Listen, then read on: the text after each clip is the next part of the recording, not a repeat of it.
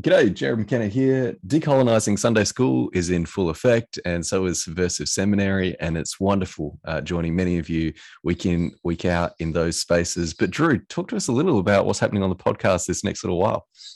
Yeah, these next few episodes, we're going to do something just a little bit different. Instead of uh, uh, bringing out some fresh content, um, which it will be coming soon, we've got some favorites in terms of what uh, me and Jared have found really helpful out of the podcast, but we're also going to include some of the most listened to episodes from the podcast as well. And so I think you all are going to appreciate these next few episodes.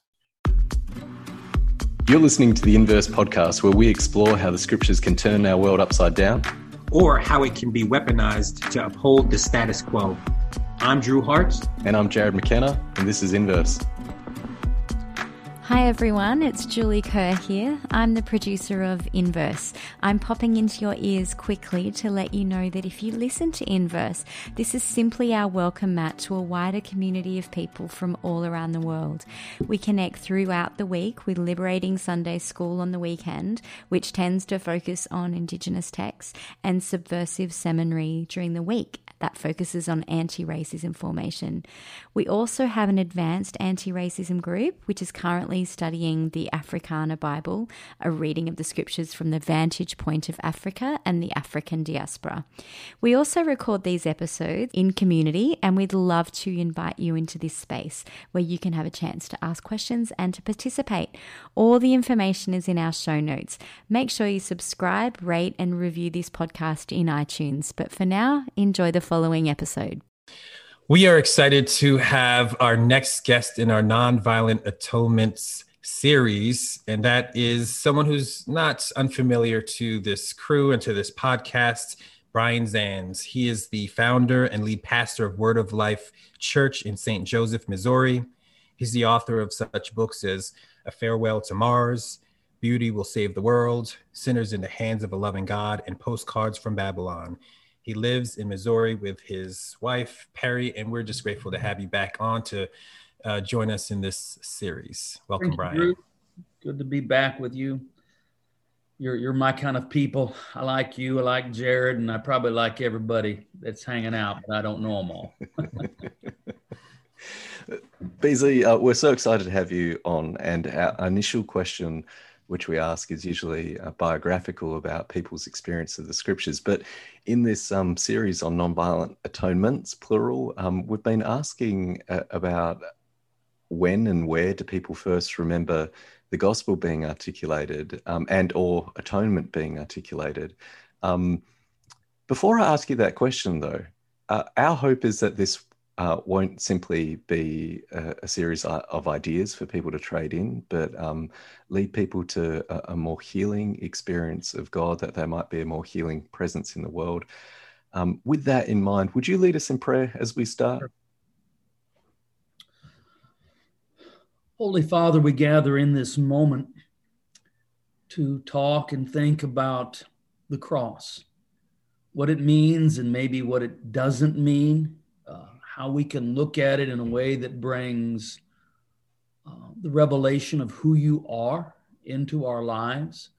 And so, Lord, I, help, I ask that you would just help us to think well, to um, maybe see the cross in a new way, some new light during this season of Lent, and that you would continue to lead us on this journey to discover you as you are fully revealed in your crucified and risen Son. In Jesus' name we pray. Amen. Amen. Amen. Thanks, BZ. So, those initial memories of atonement being articulated, um, what comes to mind? You know, I'm talking about, you know, very early. I'm talking about childhood sort of stuff. And of course, I wouldn't have used the word atonement or atonement theory. I just would have, you know, what does this mean? That Jesus is on the cross. And I think it would have come to me through gospel tracts. uh, so, for those who aren't familiar, what's a gospel tract? A, gospel, a tract, T R A C T, is a little pamphlet. Uh, you know that you can kind of leaf through, and uh, it's at one point anyway, was very popular as a way just to hand to people on the streets, that sort of thing. Uh, two stand out in my mind. Uh, one not very good and one terrible. we'll start with the terrible one. The terrible one was a Chick tract, JT Chick. I don't know if you know who they. God bless you if you are naive to who JT Chick is, but these were these were garish cartoons that seem to in one way or another always end up with people standing before this faceless merciless white giant that depicted god and, and people being thrown into hell. And I, I probably got the idea that god was angry violent and retributive but that there was a way for me to get out of uh, being the recipient of that anger, that violence, that retribution. That was if I would accept that it had already been taken out on his son, that God has this anger and violence and retribution has to go somewhere. And on the cross, he took it out on Jesus, so that if I accepted that, that would be the language, uh, then I would get off the hook. Um, the other version would be something like, you know, the four spiritual laws or something like that, which is very formulaic. You know, it starts out, God loves you and has a wonderful plan for your life. And it, it just sets forth the idea that somehow uh, something was done at the cross that you have to, quote, accept, which really means, you know, agree with a particular atonement theory, and then you're in the safe you're in the clear. Um, and it took me the longest time to get rid of that thinking. It took me most of a lifetime hmm. to get rid of that kind of thinking. Again, to begin with, it wasn't, you know, I would I wouldn't have known that that this was a quote theory. And see, this is one of the problems with, and I, I assume we're talking a little bit about penal substitutionary atonement theory. PSA for short. Uh, but I always like to say penal substitutionary atonement theory because it just makes it sound so cumbersome and strange, and it should sound strange. Um, but one of the problems with PSA, which which you know, I don't know how much history you guys have already done, but it comes to us sort of from Anselm and definitely from Calvin.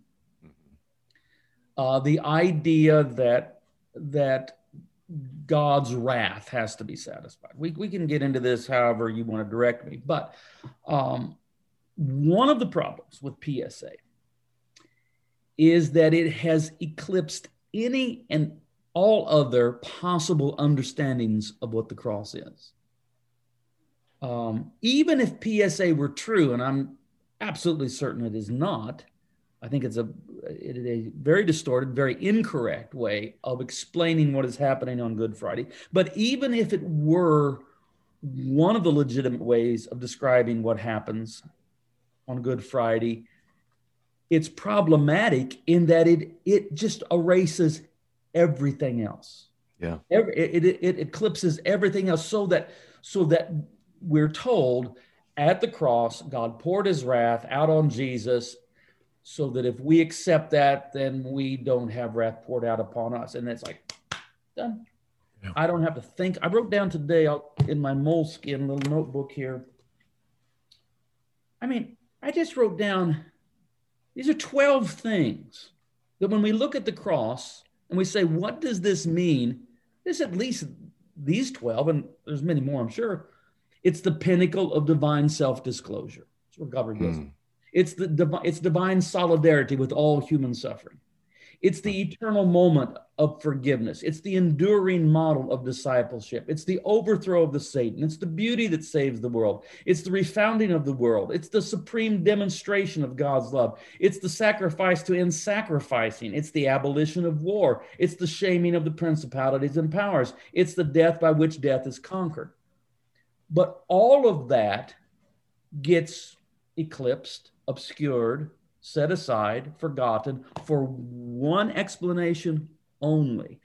And um, at least here in the United States, and I suspect it's true wherever some form of uh, evangelical gospel has gone, PSA has become the gospel.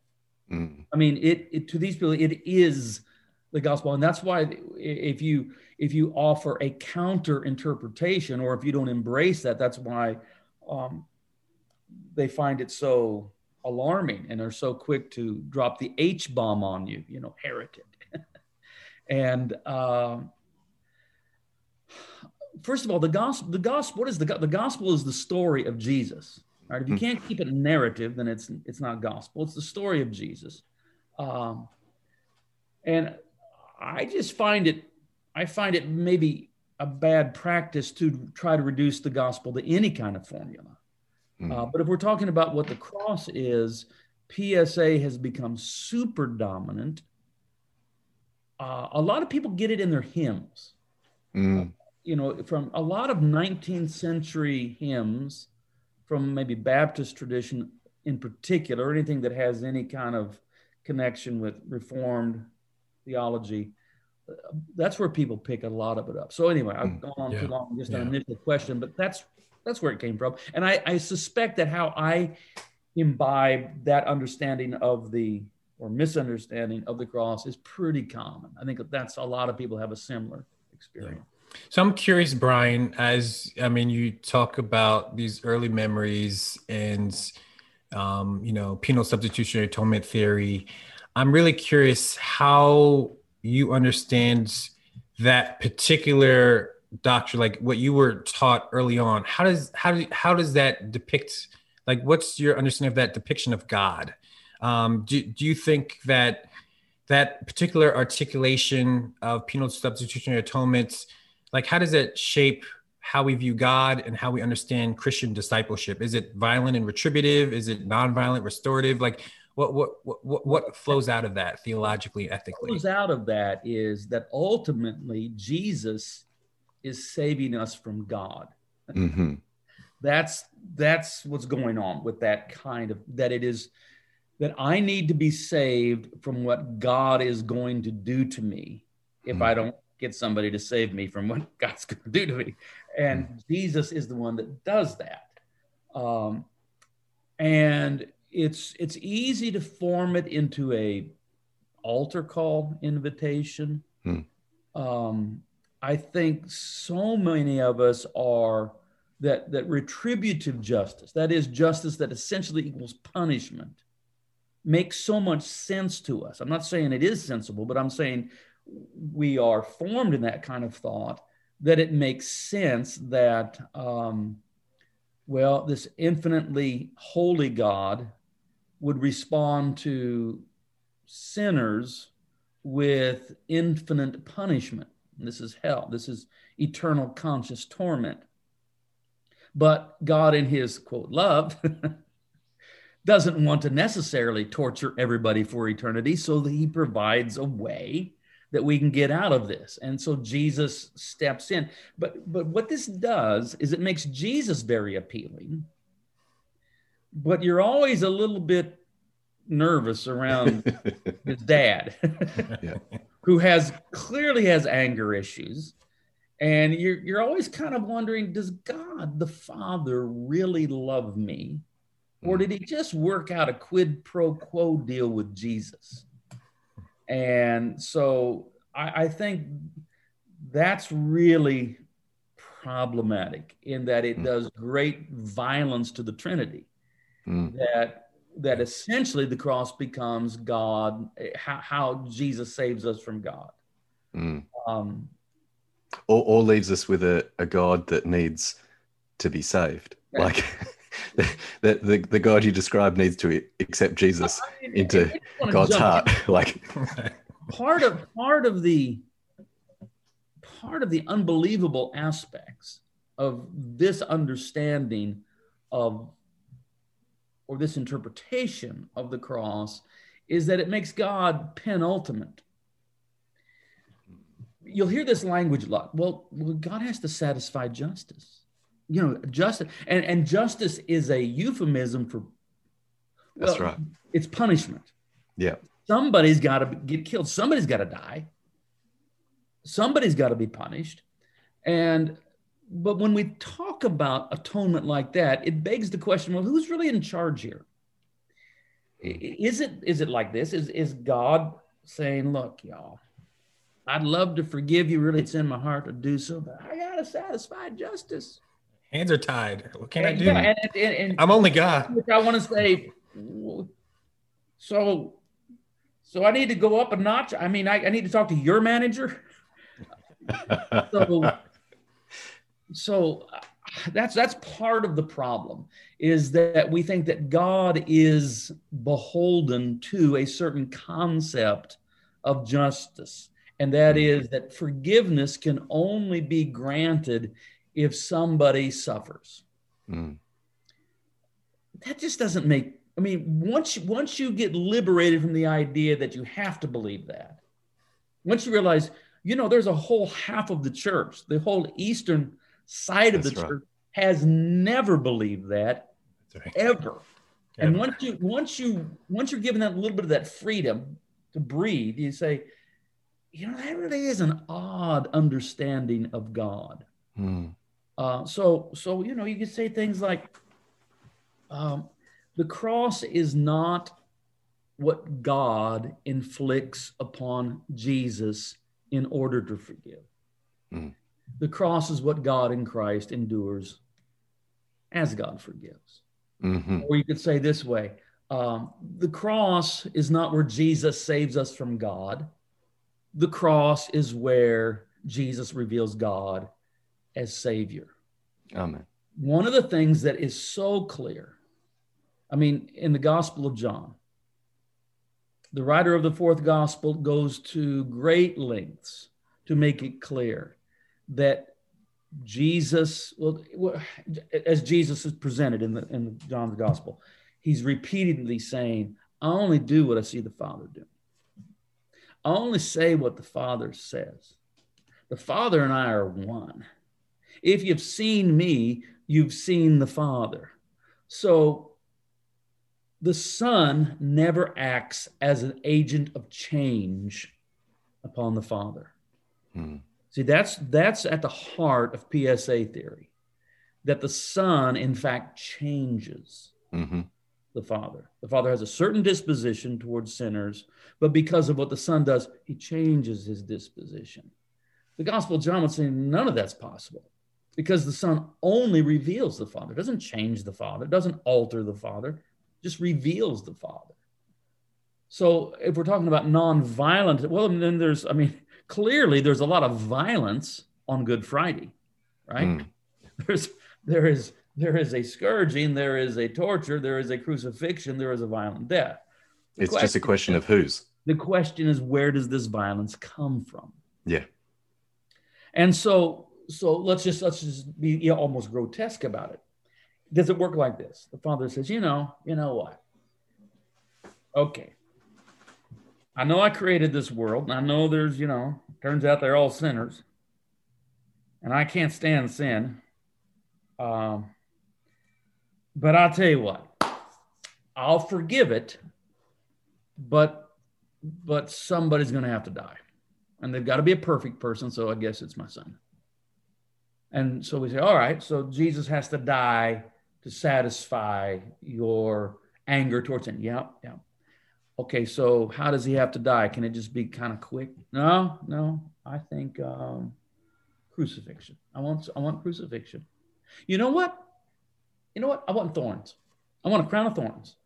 Uh, scourging. I'm gonna. I need some scourging too. How many lives? Ah, you know. So you know, then, then people get uncomfortable and they say, well, you know, yeah, maybe some of this was God's will, God punishing his son, but some of this is, you know, some of this must surely be uh, gratuitous human violence. And I want to ask, well, how does this division of labor work? Mm-hmm.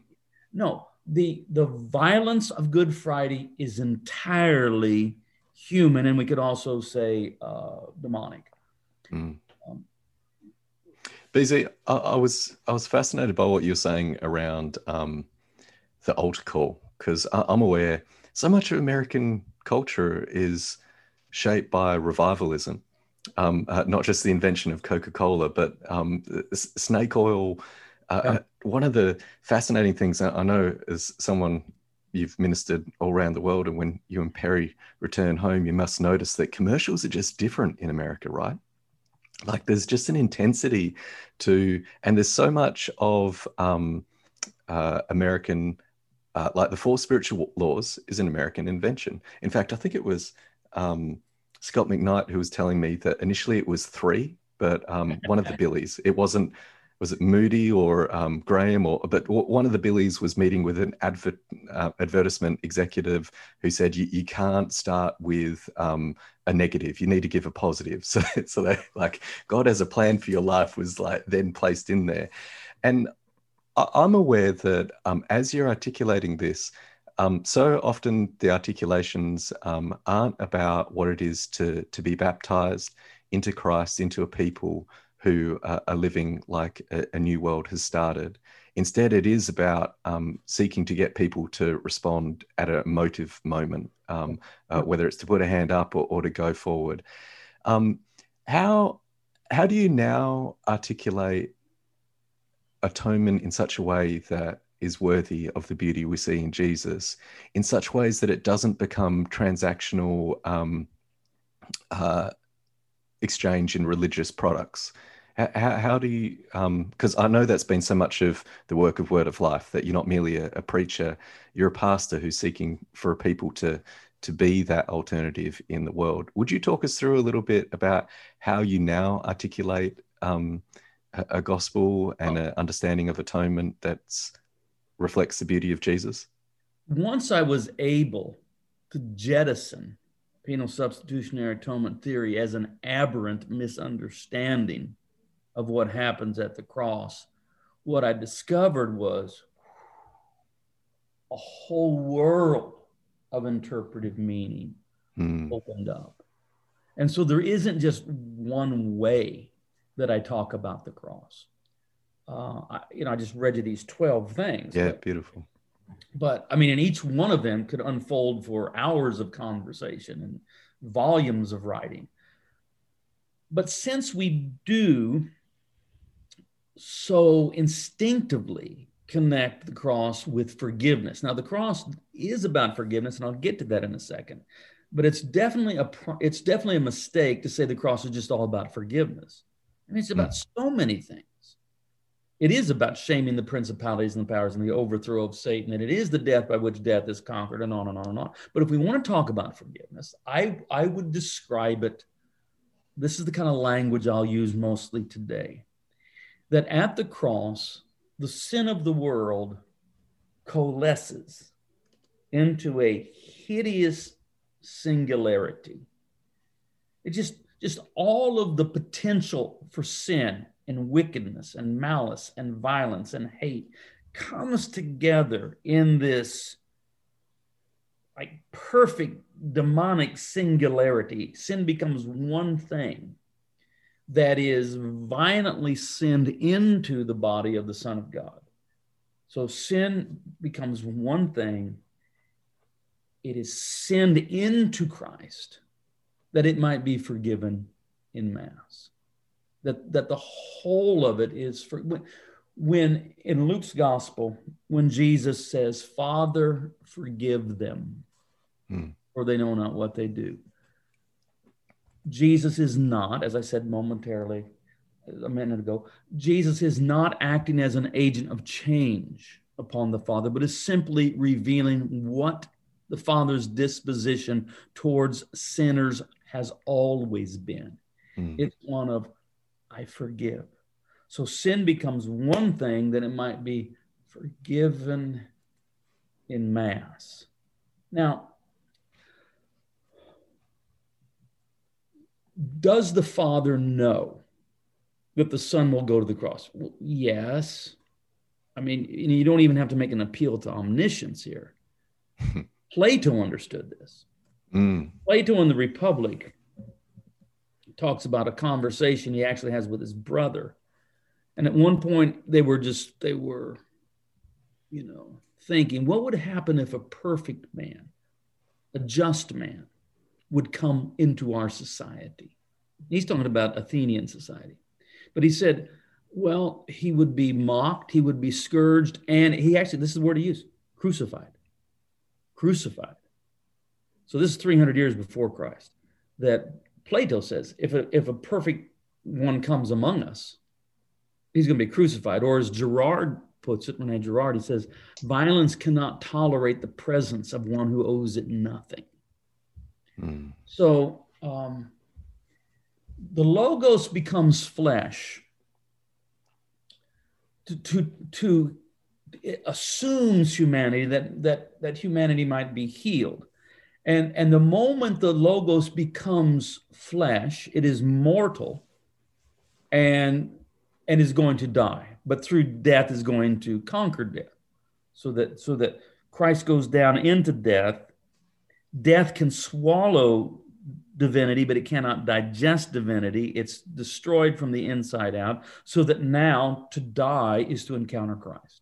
When, when we die, we, we encounter not, not an empty abyss, not a, a, a Sheol or Hades, but we encounter the one who fills all things everywhere with himself. We encounter Christ as judge and savior. But the but how Jesus would die well, he dies a violent death because he's come into a world that is organized around violent power. And his very presence is the ultimate challenge to that. So think about Jesus before Pilate in John's gospel. Hmm. Pilate only has one question Are you the king of the Jews? Pilate's not interested in atonement theories. He's not interested in theology. He's not interested in intricate debates about Son of Man and all of that. He just wants to know, are you the king of the Jews? Because if you're the king, if you're claiming to be the king of Jews, we're going to have a problem because we already got a king of the Jews. It's it's Herod, and he's the king of Jews because Caesar says so. And uh, Jesus is a little bit evasive, but he says, "My kingdom is not from this world. It's for this world, but it's not from this world." he in effect is saying, Pilate, my kingdom doesn't come from the world that you understand. Mm. You understand the world of violent power.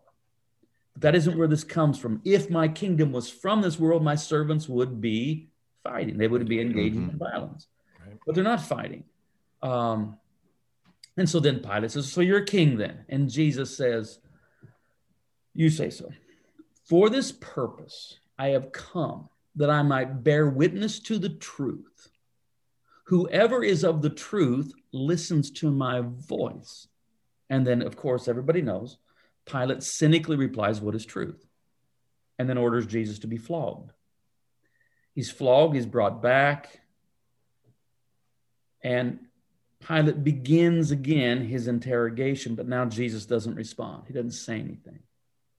And Pilate says, Oh, you're not going to you're not going to talk to me? Don't you know? Don't you know? I have power to kill you. I have power to release you. I, I have power to release you. I have power to crucify you. This is Pilate answering his own question what is truth? For hmm. Pilate, the truth is this the world is ran, is run by those that wield lethal capacity those that have the power to kill. Of now, now, in in in a sophisticated society, you hide that. You you try to make that not so obvious, but you know it's always there. So this is what Pilate believes is the truth, but it's all a lie. It's a lie that goes all the way back to Cain, who kills his brother and founds the first city. Jesus says the whole the whole system is organized around a lie and I've come to bear witness to the truth.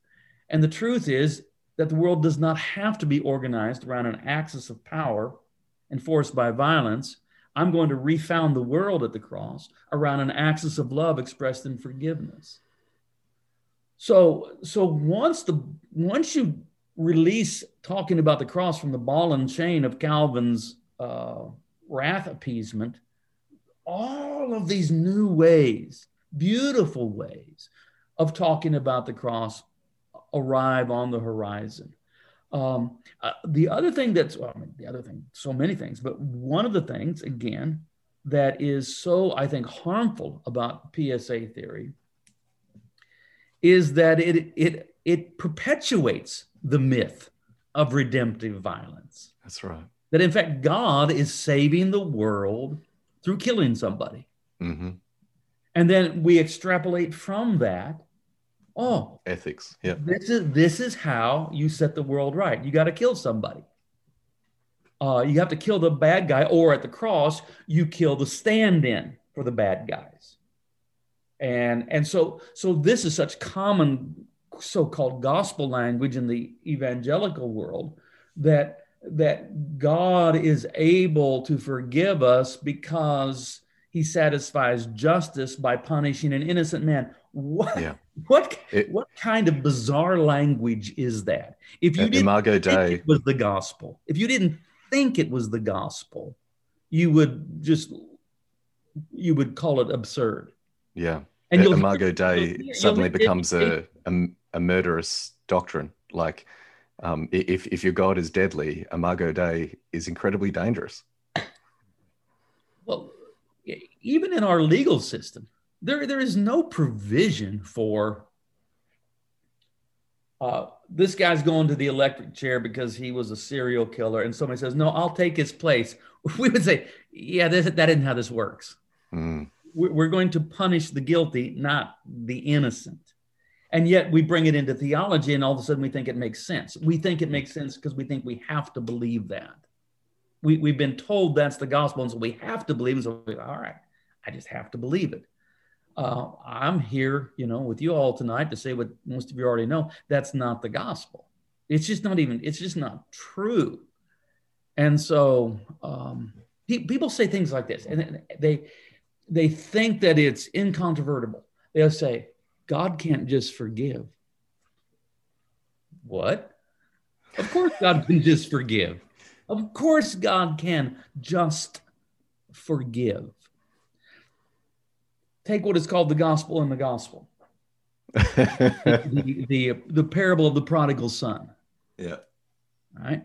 So, you know, the younger son squanders the inheritance, far country, living with the pigs. You know the story. Comes back home. Well, first of all, what's not in the parable is the father saw the son at a great distance, felt compassion, and ran to the servant quarters where he beats the hell out of a whipping boy to satisfy his wrath Mm, and then went and embraced the son. No, that's not in there. And also, there is no punishment. There's nobody's no, no nobody gets punished in this parable. Sort of asterisk. There's no punishment. Uh, the only justice that the father has recourse to in the parable of the prodigal son is the restoration of the fractured relationship. That's going to have to be justice because the, there, there is no recovering of the squandered inheritance. It's just gone. It's, it's lost. And, and what do we do with this debt? We forgive it. And we begin to have a party. And we begin to celebrate. But remember, the whole point of the parable of the prodigal son isn't about the father and it isn't about the younger son. It's about the older brother who is convinced that you just can't behave this way. mm, The, the older brother says there has to be punishment.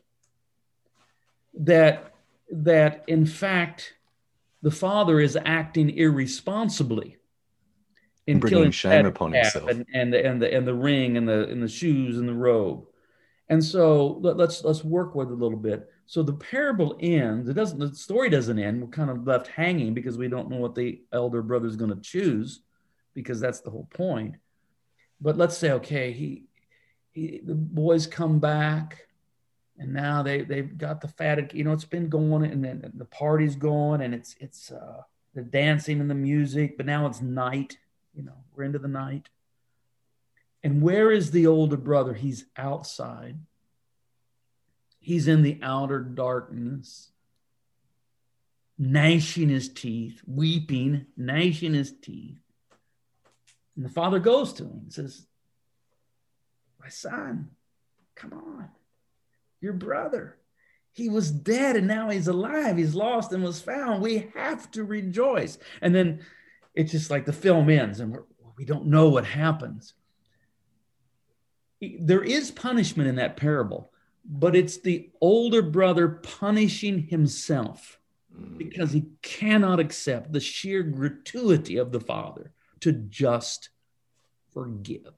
Mhm. He's just forgiving. There is no payment, nobody gets paid, no wrath gets satisfied. The only wrath in the parable of the prodigal son is the wrath of the elder brother. Yes. yes. And when we do theology as older brothers, we then project that wrath onto God. Mhm. Yeah. Good. And I think I think that's Calvin in a nutshell, to be honest. Yeah. Yeah. That's good, Brian. Brian, I hear so much. I, I've been listening to you, and I've noticed um, um, you mentioned Girard, and I know so not everyone necessarily in this group would necessarily know who Rene Girard is. Um, you also mentioned Eastern Orthodox. Um, one of the things that we're interested in helping people as they're kind of processing. Many people have not encountered nonviolent atonements before. Um, is to help them understand what are the ingredients in your recipe, right? What are some of the influences and sources that uh, shape you? And so, uh, could you share a little bit about um, some of those influences, as even as you listed that beautiful list, right, of different things, like um, whose voices are in your head? Where do you go to? What sources are you drawing from um, um, that have helped you get there on this Well, journey? Drew, you, you just named two of the big ones.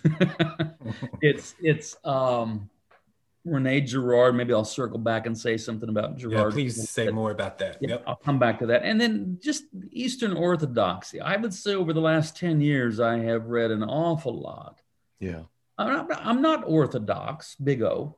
I'm not Eastern Orthodox. Um, and, I, and I'm not, I'm not, um, I'm not saying, okay, I found the one true church and it's the Eastern Orthodox. I'm not saying any of that because that's not what I think. But I'm just saying that, um, you know, you, you had what they call the Great Schism 1054, but, but really, in one sense, the East and West were developing in separate directions already, just really based on language. That you had the Latin speaking West, that most of us are heirs of, and then you had the Greek speaking East. And just because there wasn't enough people speaking a common language, they sort of developed in different trajectories. I'm not saying that the East is necessarily superior to the West, but I am saying that for some of our theological pathologies, we might find some antidotes in the East. So we're used to thinking of, you know, the great division in the church, or the great split or distinction, whatever you want to say, is Catholic and Protestant, or you might even say Catholic Orthodox and Protestant. I get that. I understand why you would say that. But I think it's also just as true that there is there is a deep distinction, but and it doesn't have to be acrimonious, but there's a deep distinction between Eastern Christianity and Western Christianity. And I think it's just really good for Western Christians as they become a little bit more serious about theology to read from the East Yeah. and learn how they talk. And just, I mean, just just learn that for however you want to say, how long you want to say it, I'll say 2,000 years. For 2,000 years, Eastern Christians have been able to talk about the cross without ever bringing up the subject that this is God punishing Jesus to satisfy his wrath in order that he can forgive. They have never talked that way. Right.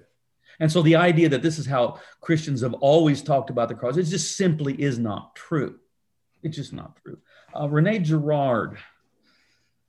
Rene Girard was born, I think. 19- BZ, you got to meet. Hmm? Uh, you got to, to meet Girard. I did. I did meet. Like, I'm- I, Uh, I- i- i- if, if, if you're not going to gloat over that, we will on, on your behalf. Like that's that's was- pretty uh, amazing. Day. I spent a whole day with him at his home in Stanford. Wow.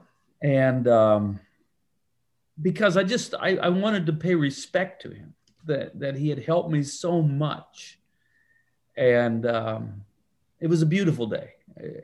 I'll never forget it. Uh, Rene Girard was born in Avignon, France, on Christmas Day, I think 1921. Pretty sure that's the year. Is that right? My goodness. And um, so that'd have been 100 years ago. But um, he lived into his 90s. Uh, but um, fascinating man, great intellect, uh, a, a member of the, the immortals in the French, you know, academy. And he did most all of his work in the United States. He moved to the US right after World War II.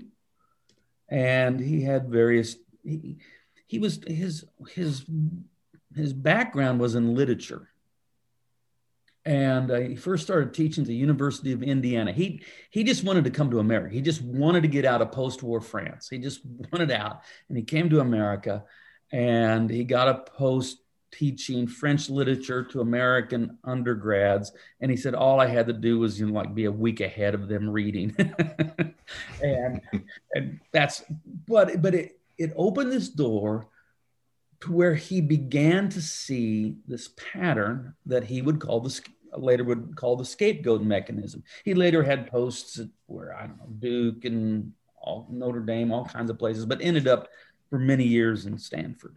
That's where he finally ended up. And um, it kind of works like this: human beings, this species that we are, um, we have virtually no instincts.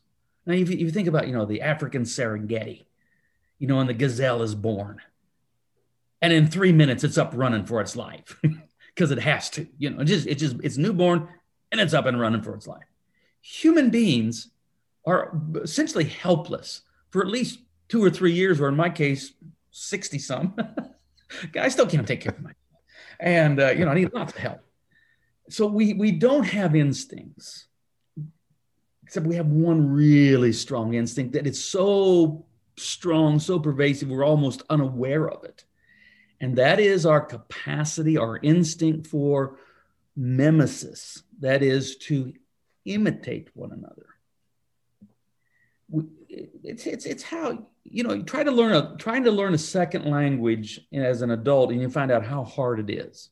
Mm. Kids just figure it out by just imitating. They just they just see what's being done and they imitate. Mimesis is is is a good thing. It can be a good thing. It's how we instill value. And I'm gonna have to I'm gonna have to compress this or we'll be here all night, but we like to think for those of you that are Enneagram, I'm an Enneagram four, and we fours especially love to think that you know nobody influences us. We have our own taste. We are the arbiters of taste, and and that's what we like to think.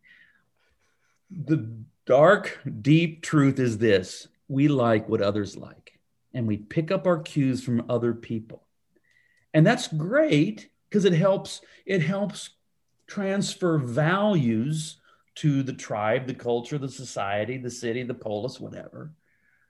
That's fine unless unless unless two guys start liking the same girl.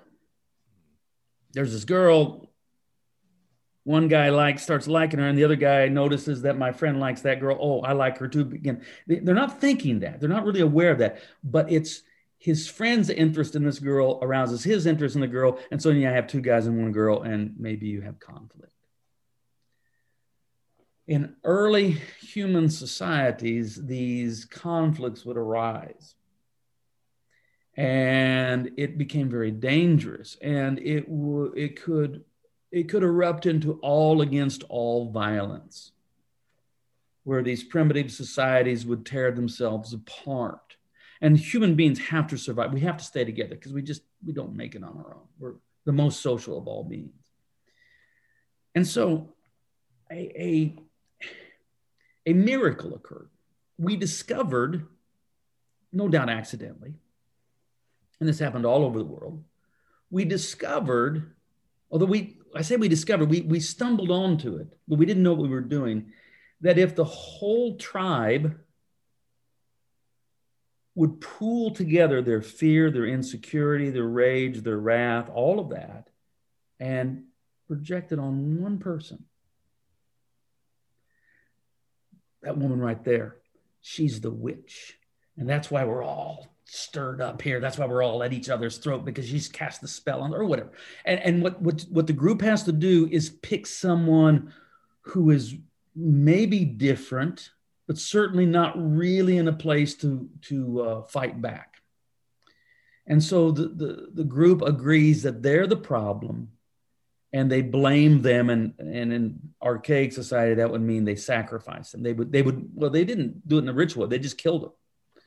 But it it, it produced oh and it, it, it brought it brought for a time it brought peace into the community because all of our anger jealousy wrath rage was for a time exercised because it was put on that one person and then over eons, it becomes ritualized. And this is the rise of sacrificial religion. And we learn how to do it somewhat purposefully. And it, and it, it contributes to the cohesiveness of the society. And it, it's almost like a miracle. And it saves, it, it, it allows for the advancement of civilization. There's only one problem somebody's got to die. Somebody has to be the victim. All right, let me bring it all the way up to maybe so we, maybe you can see this how how how scapegoating works so uh, just imagine a group of adolescent boys on the playground and you know they're finding out who's the toughest who's the strongest who's that and there can be some anxiety and because they're not really sure you know who's who's and there's fear involved and competition and anxiety but what happens is they pick they they don't do it consciously, but it happens. One child is targeted as the the kid they're going to pick on. We all agree we're going to pick on that kid for whatever. Maybe they're different. Maybe they look funny. Maybe whatever. It could be anything. And the, the playground agrees we're going to pick on them and it brings peace to the playground. It brings peace to everyone except for the one for whom the playground is now a literal hell. But the rest unify. They come into, they, they have a, there's peace. There's unity. So I know how this works. This is scapegoat. It's demonic. It is the Satan. Um, I know how this will work as a preacher. I mm-hmm. know that if if um, if I just summon some rhetorical skill and I'm in a large arena, and if I pick the right target, it's those Muslims, it's mm. the gays, it's the whatevers, you know, whoever, it's the liberals, it's the whatever, just pick them. Or it's the Trumpers. It can go either way. And you pick them. And, and you and you begin to direct the wrath of the crowd toward we're going, we're going to blame we're going to take all of our anxiety all of our insecurity all of our fear all of our jealousy all of our rage we're going to pool it together we're going to put it in one single cannon and we're going to blast them. And there is this moment where it's deeply cathartic. And the love flows and, and you're in my tribe and i love you brother and, and it feels holy except it is the I, it's the exact opposite. It's the right. it is in fact the satan. And you would think it'd be easy to be able to discern the difference between the holy spirit and the satanic spirit. It's not always easy. Not if you're basing it upon emotion and feeling. Uh, what happens then is um, just keep this axiom in mind. The holy spirit is the spirit of advocacy. The unholy spirit is the spirit of accusation yeah. If you have to be blaming and accusing in order to have unity within your group, look out. Look out. That's dangerous.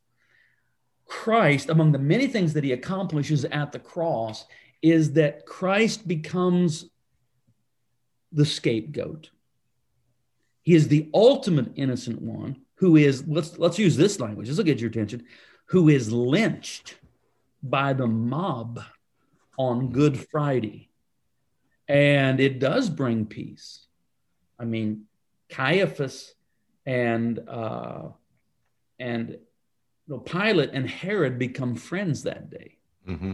and they they had been we're told they had been at at at uh, they had animosity oh, at enmity at enmity with one another. But then when when Herod mocks Christ and Pilate gets the joke, oh yeah, let's, and so they became friends that day. Um, Christ becomes the ultimate scapegoat, or let's say this way, the Lamb of God. Mm-hmm. to expose scapegoating because what happens he's the one that's blamed he's crucified but then the worst thing that can happen with a scapegoat is the scapegoat comes back Yeah. the scapegoat comes back but the scapegoat does not come back seeking revenge the, the lamb of god does not come back and say where's pilate where's herod? Where's caiaphas? Bring those guys. No. He comes back speaking the first word of the new world peace be with you. And and the and the scapegoat mechanism is exposed but jesus says we're not going to play that way anymore. We're not going to play that game anymore. But here's what here's the here's the dark side of what girard says and then i'll i'll move off of this. But hey drew you brought it up so Uh, so in his in his later books especially battling to the end. It's kind of a bleak book. Girard himself in his latter years wasn't a bleak man but some of his writings were. He says the, the, gospel has been successful in exposing the scapegoat mechanism. We know we do this. And um, but that creates a problem because then it doesn't work anymore. Doesn't work anymore. Yeah. Scapegoating works it, it, it actually does bring peace. It's demonic but it actually works um, and until you see it for what it is and then it doesn't work anymore. And girard says we're at a place now where where we cannot really de-escalate escalating violence through scapegoating because it doesn't work anymore. We're just too aware of what we're doing in that. And he says we're at the point where either we have to either we don't have this braking mechanism the safety valve anymore or we have to really be serious about following jesus Hmm. and um, but, but but another weird side of jesus exposing the scapegoat is that now that we've been alerted to the innocence of the scapegoated victim now the competition becomes to be the victim and christians are to be that unique people who neither blame and victimize others, but neither want to clamor for the status of victim. Hmm. So you see, this is very interesting about the early Christians who often were, we would say, victims. They were often persecuted. They were often blamed when, you know, something, when there's a plague in the town, it must be this crazy sect of Christians, and they get blamed, and there's kind of spontaneous mob violence against them. The interesting thing is, the early Christians never, never took on the mantle of we're the victims here. If, if you had suggested, oh, you, you're, you're, you are, you people are, are victims of this abusive Roman system, the early Christians says, victims? Are you kidding me? No, we're more than conquerors. We we're mm-hmm. children of the King. We we reign in Christ, and they really thought that way. Yes, they knew they mm-hmm. could have their goods confiscated or worse, but that but the mentality of being a victim, ah, they they never embrace that. And so I think that is a model for us to try to to aspire to. That that on the one hand, we are those that that seek justice, advocate for the victim, expose victimization for what it is, but never ourselves want to then claim the the mantle or the role of being the victim. Uh, somehow we're we're we're outside of that whole framework of making victims or claiming victim status. Mhm. And hence the the more than conquerors. Conqueror, um, you know, in the ancient world is just another way of saying those that defeated in battle, right? Like, and so what is it to be Well- something other than a conqueror, a more Yeah, than a conqueror? Somebody says, well, what, what has Jesus accomplished? You know, there's still atrocities in the world. And I say, yeah. And now we call them atrocities. hmm we didn't used to call them atrocities. We just said, it's the way it is, man. You know, the, the, the strong prey upon the weak and the winners win and the losers lose. And that's that. Mm. Uh, Christ has alerted us to the humanity of those that lose and those that are victimized. And in some ways, the gospel has been far more successful than I think we often give it credit for because it, it's so pervasive. We just assume that that's how people thought. But the idea that mercy and humility were necessarily virtues. to values in the Greco-Roman world, that's just really not true. That's an accomplishment of Christ. Mm. And again, we see that at the cross. Amen. BZ, um, I'm aware as a pastor, and uh, you've taken a community on this journey around um, what I guess most of the people whom you've pastored um, uh, may have grown up with PSA as um, the It's gospel, even. For all of us, really. Yeah. Right. Yeah. And um, I'm sure a lot of people come to you with particular passages. We're, we're almost collating uh, passages that people struggle with because it's the it's the way they've been taught to see all things. When, when you think of um, passages that people repeatedly come to you with, saying, "Ah, but Pastor, what about fill in the blank?" My Bible. it's an open book test, so feel free to have the Bible on hand.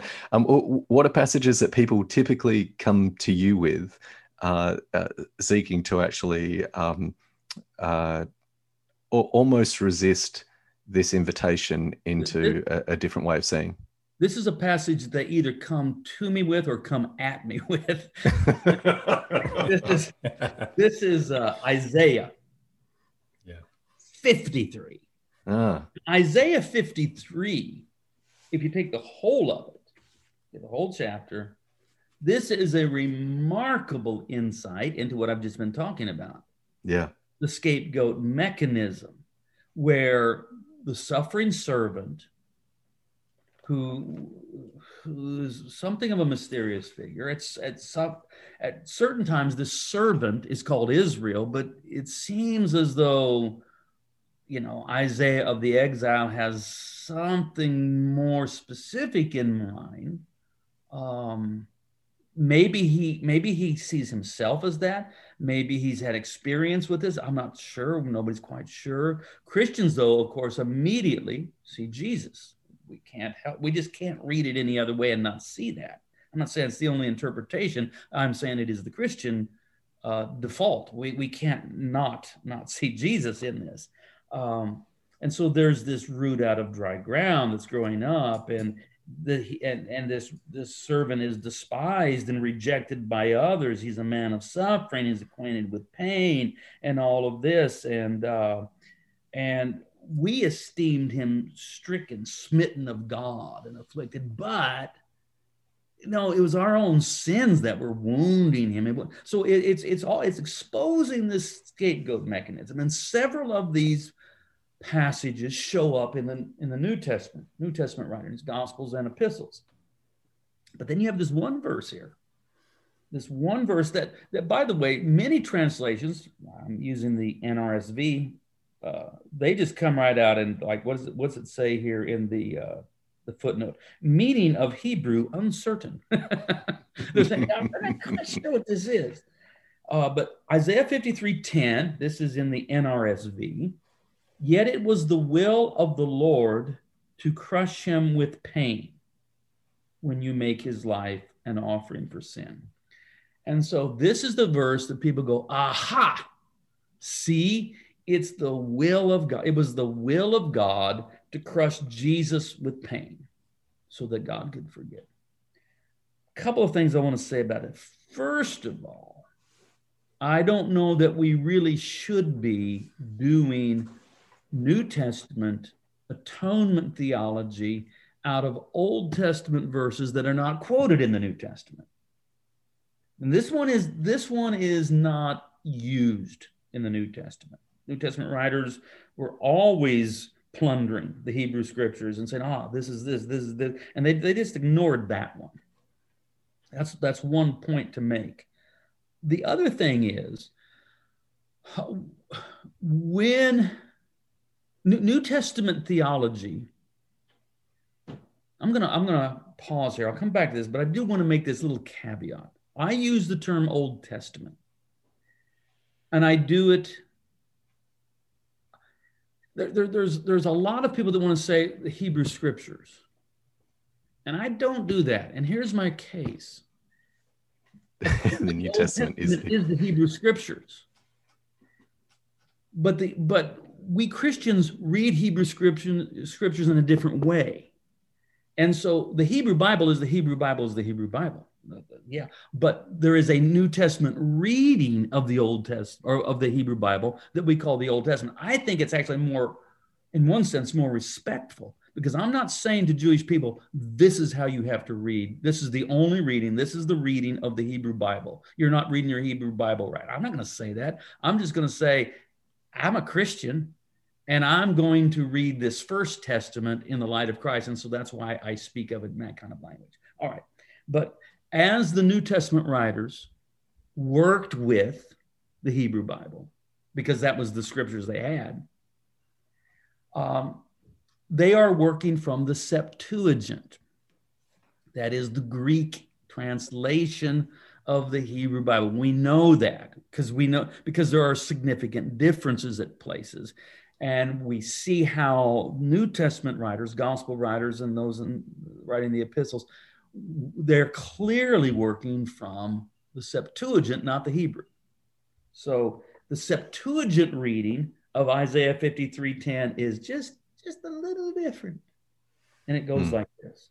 This is uh, I don't have my I've written it in my margin, but my Septuagint is at my study.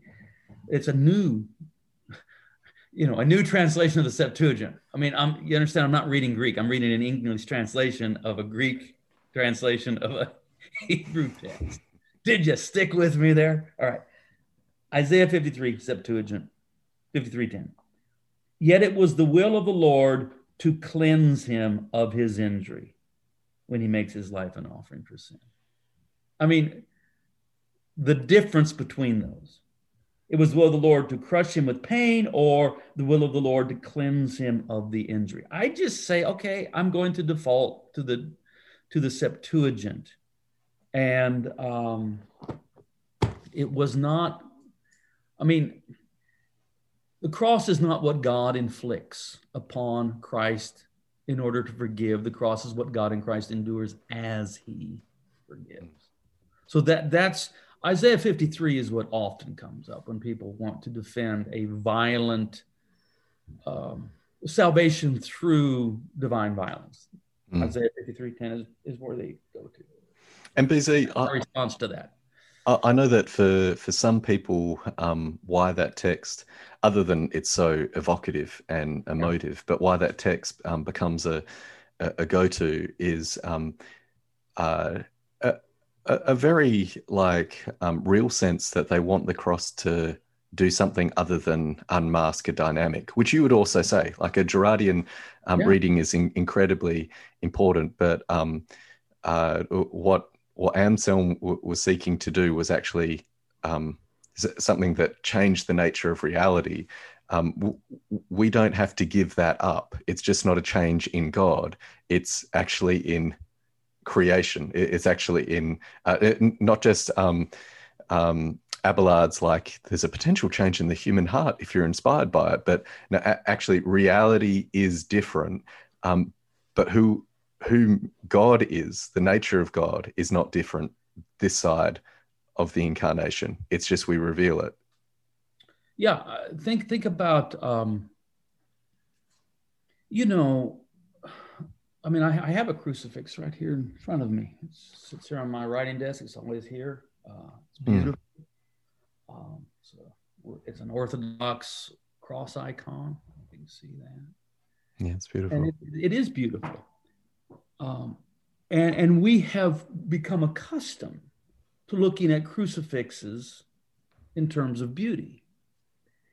But think about what an achievement that is. Because yeah. I promise you, when the Romans were crucifying people, they weren't trying to create art. they, they were doing something that was deliberately horrifying, yeah. repulsive. It was a form of psychological terror inflicted upon an occupied people. The message was if you challenge us and our manifest destiny to rule the world, this is what's going to happen to you. Um, and so crucified victims were always stripped naked, and that was part of the humiliation. But Paul turns it around and says, you know, at the cross, it was the principalities and powers mm-hmm. that were stripped. And they were the ones that were put to shame. They were trying to shame the Son of God, but it doesn't work.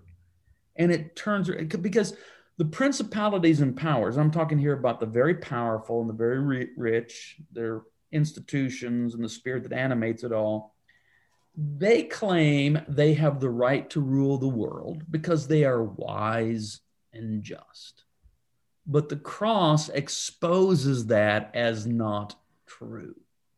That in fact what's really going on is they're they're let's use this their naked bid for power. Yeah.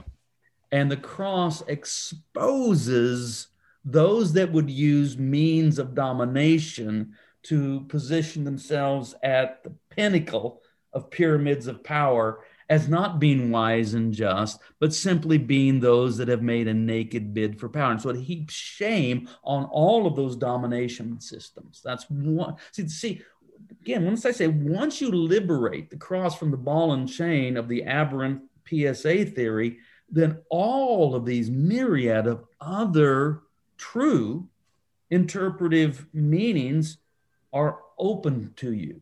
That's that's just one of the really bad things about PSA is it seems to close down everything. It's mm. you know, the wrath of God was poured out on Jesus. We're done. We don't have to talk about it anymore.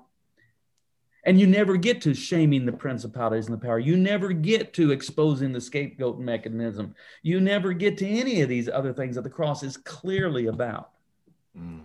Right. I mean, you're in some ways going right where I wanted to get you. So I'm just going to open the door to let you walk all the way through, which is, you know, thinking about um, atonements as you have articulated so beautifully. You know, we want to think about like how does it have feet in the world that we live in, right? In terms of you know the disproportionate suffering that goes on. As we think about um, theologies that accommodate domination, colonization, supremacy, cycles of violence. Like, where do you start in challenging these theologies that accommodate these um, systems of domination and violence? Well, the cross, it, here's another thing the cross is the cross is, in fact, the coronation of the world's true king. Now, I understand the the acclamation was by insult. His scepter was a reed. His cross, his, his crown was made of thorns. His procession was to carry his cross through town. His throne was the cross itself. Remember James and John, the sons of thunder, they said, We want to be on your right and your left in your glory. And Jesus says, You guys don't even know what you're asking.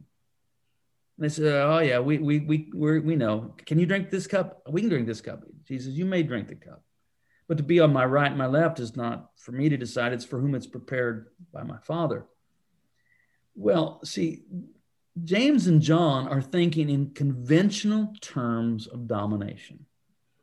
They are thinking that the kingdom of God is going to be just a different version of the kingdom of Pharaoh, the kingdom of Caesar.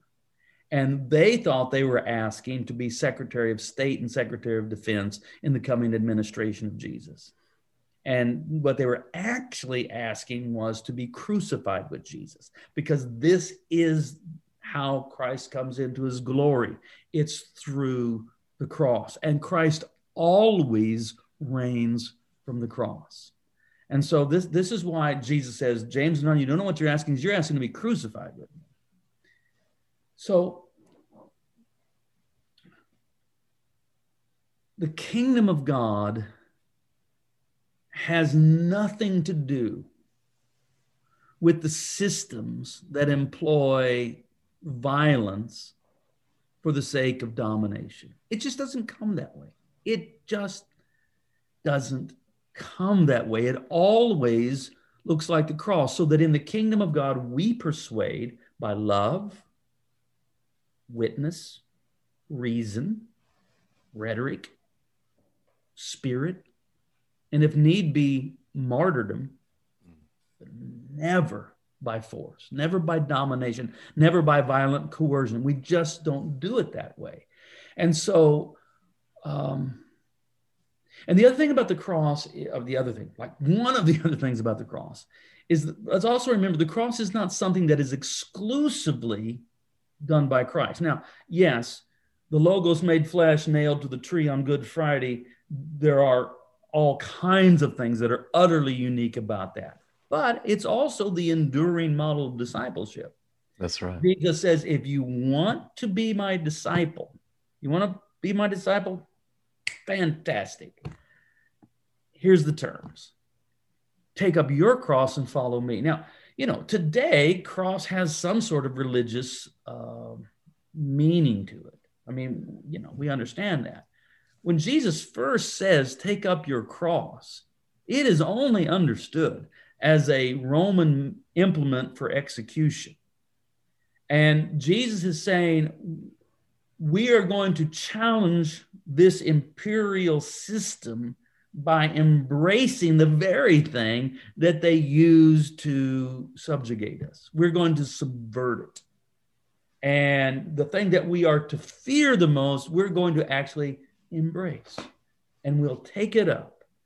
And and so when the empire says, if, if you don't uh, bow to Caesar, we're going to crucify you. And the follower of Jesus, great, I, I already got the cross right here. I brought it with me.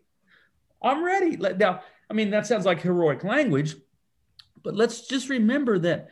I mean, one of the things that has most disturbed me in recent, I don't know, I mean, it's been a long time, but I mean, I've seen it increasing in recent months in America is the kind of language that I hear from angry white evangelicals, where it's very clear to me that martyrdom is not on the table for these people. And yet, this is part of the, the basic terms of discipleship. Martyrdom is always on the table. The moment we sign up to follow Jesus, uh, we understand that there's always the potential that we will have to lay down our life. I mean, that's why we begin we begin our discipleship process by having a funeral, Baptism. by being buried. That's right. And a lot of what I'm hearing out of white American evangelicals reminds me of the Homer Simpson line. If Jesus had had a gun, he'd still be alive today. and so you, you saw the early Christians so gloried in martyrdom that, you know, that now and then the preachers had to say, whoa, whoa, no, people, now you can't just go intentionally trying to provoke your martyrdom. You know, if martyrdom comes, so be it, but you can't go just deliberately looking for it. Uh, you know, so there would be maybe that could be a little bit unhealthy, but we're so far to the other extreme where uh, martyrdom is is not. I mean, among these that I'm describing, is not even a possibility, not even something that they would ever consider. And so, um, you know, the kingdom comes by co suffering love, by arms outstretched and offered embrace, saying, Father, forgive them. So, our, our posture in the world is to be a reflection of that. So, uh, part of my morning liturgy of prayer, mm. and I will often, and almost always have a cross icon somewhere around me when I'm praying. And I and I pray this prayer. I mean, I open my eyes, I look at the cross, and I I actually make this gesture. You can't really see of you know the cruciform, and I say, Lord Jesus, you stretched out your arms of love upon the hard wood of the cross, that everyone might come within the reach of your saving embrace. So clothe us in your spirit that we, reaching forth our hands in love, may bring those who do not know you to the knowledge and love of you for the honor of your name. So that our posture as Christ followers in the world is one of, of this arms outstretched in an offered embrace. It's not the clenched fist of protest, it's not the pointing finger of accusation, it's not the wagging finger of shame it's it's this. So I'm afraid that too often the cross has become, oh, that's what Jesus does. You go, Jesus, you know, go there and die for my sins. And I'll just, I'm going to stand right here and cheer you on. And Jesus says, you know, funny thing, I'd like for you to take up your cross and follow me. Do it like I do it. So that's also a, a factor that for whatever reason PSA sometimes tends to screen out. Yeah. BZ. Um, on a personal note, uh, Holy Week next week, um, I go before a magistrate again. Um, I, I, I saw. it, it's tis the season, I guess. Like, um, uh, and I'm I'm very aware that um, uh, my current employment uh, becomes um, uh, less solid than it previously was in light of that, and um, the the kind of attention that it often attracts from those who share our baptism. Um, oh, maybe we could just say it's they're not moving in the gift of encouragement. Like there's there's a lot of stuff that comes in that that is, that is less than um, uh, bearing one another's burdens. I'm I'm aware that um, so many people um, are rediscovering the cross as solidarity, uh, which the cross certainly is in in sufferings unwanted. The cross is also a, a call to share in that suffering. Um, I'd be, I, I, guess, I would love to give you permission to actually speak to the situation of um, so many people whom listen to inverse. It's their discipleship that has changed their atonement. It's their seeking to follow Jesus that they've realized actually the way that I've been taught to articulate this, it it doesn't actually work. Like it gets in the way of me like responding to the Spirit's work in my life and and deepening in Christ likeness. would you speak to to those um, who are seeking a more integrated approach where the cross does become um, I, am I'm, I'm trying to avoid the word practical and maybe i'll use the word embodied because practical is often such a cheapening and it sounds mechanistic and it sounds um, uh, something that's um, uh, not worthy of like three easy steps. About. Three easy. That's right, Drew. Yeah, yeah. But for, for those who are seeking to embody um, the costly love that is stronger than death, that does liberate, save, and deliver us, would you offer a word of encouragement as we come to land? Yeah. Um, the cross is, again, as I've said repeatedly tonight, so many things one of the things the cross is, is its divine solidarity with all human suffering. I think the cross is really the only real theodicy we have in the Christian faith. Theodicy is mm. the attempt to reconcile two seemingly in, irreconcilable claims that we believers make. On the one hand, we claim that God is all good, all knowing, all powerful. And yet, our world is filled with sorrow, suffering, pain, and injustice. And so, how do you reconcile that? Well, at some point, perhaps a, uh, an appeal to free will may need to be made, but uh, the only real theodicy we have as, Christ, as Christians is that God in Christ does not exempt himself from that suffering, but joins us in it. That being disguised under the disfigurement of an ugly crucifixion and death, Christ upon the cross is paradoxically the clearest revelation of who God is. God does not hold himself above the fray, but enters into it with us. So perhaps you find encouragement in understanding that, in fact, Christ really does know your pain uh, because he's not separated from it. He is the man of sorrows.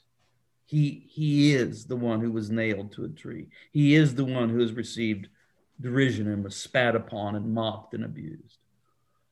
Or maybe you find encouragement to say, I am willing to be identified among the suffering. In fact, I'm willing to join them in their suffering. I'm willing to also imitate my Lord in finding ways of enacting solidarity with those that are suffering, those that are being treated unjustly. Um, I want to read a quote. Well, I want to read it's it's a quote from Walter Brueggemann. It's in, it's in the uh, forward to Postcards from Babylon, but I think the forward's the best part of the book.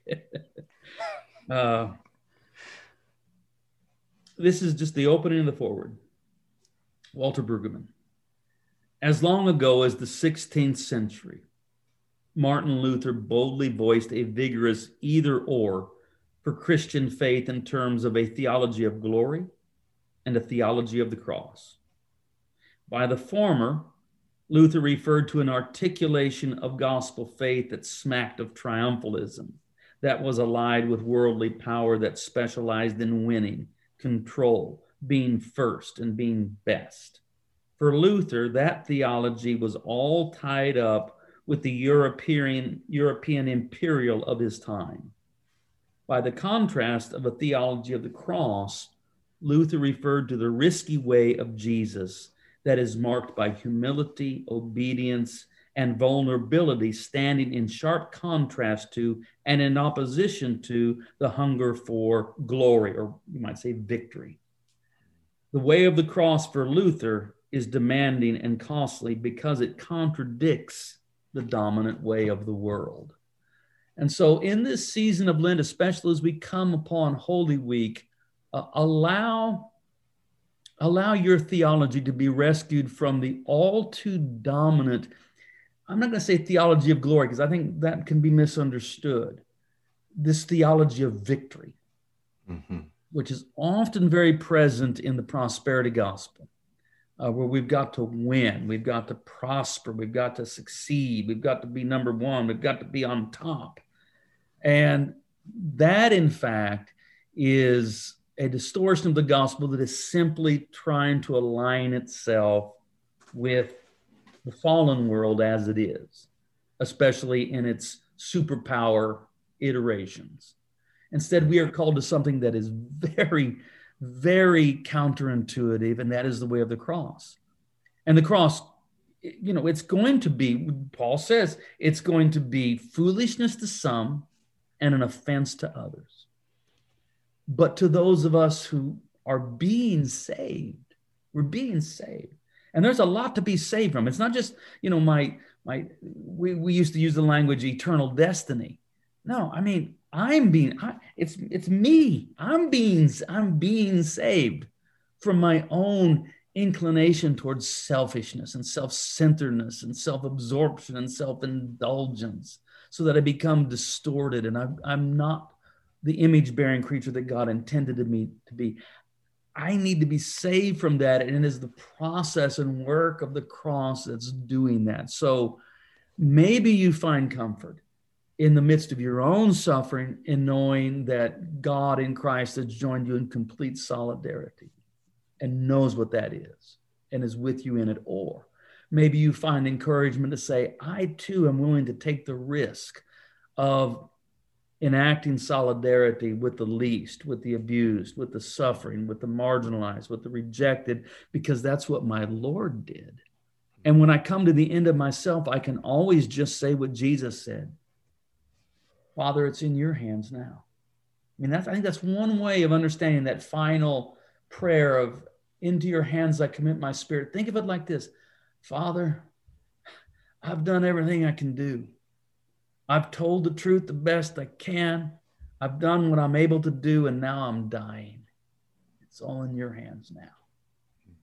And so um, we're, we're, we're not, we're, you don't have to go change the world. Mm. There's too much pressure on you. Don't go mm-hmm. change Simply enact faithfulness. And when yeah. you come to the end of yourself, say, Father, it's in your hands now.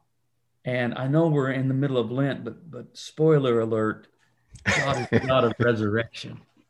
And, and the, what looks like the end, the cross always looks like the end. It's actually a portal to an entirely new world where, to use the language of Jesus, all things are possible. I'm I'm trying to resist a hallelujah in Lent. Thank yeah, you, Daisy. Yeah. Um, because I, I jumped ahead a little bit, but right. The Inverse podcast is proudly supported by you, the listener. And if you want to join the revolutionaries who are helping us have conversations about how this ancient text can still turn the world upside down, why don't you head over to patreon.com slash inverse.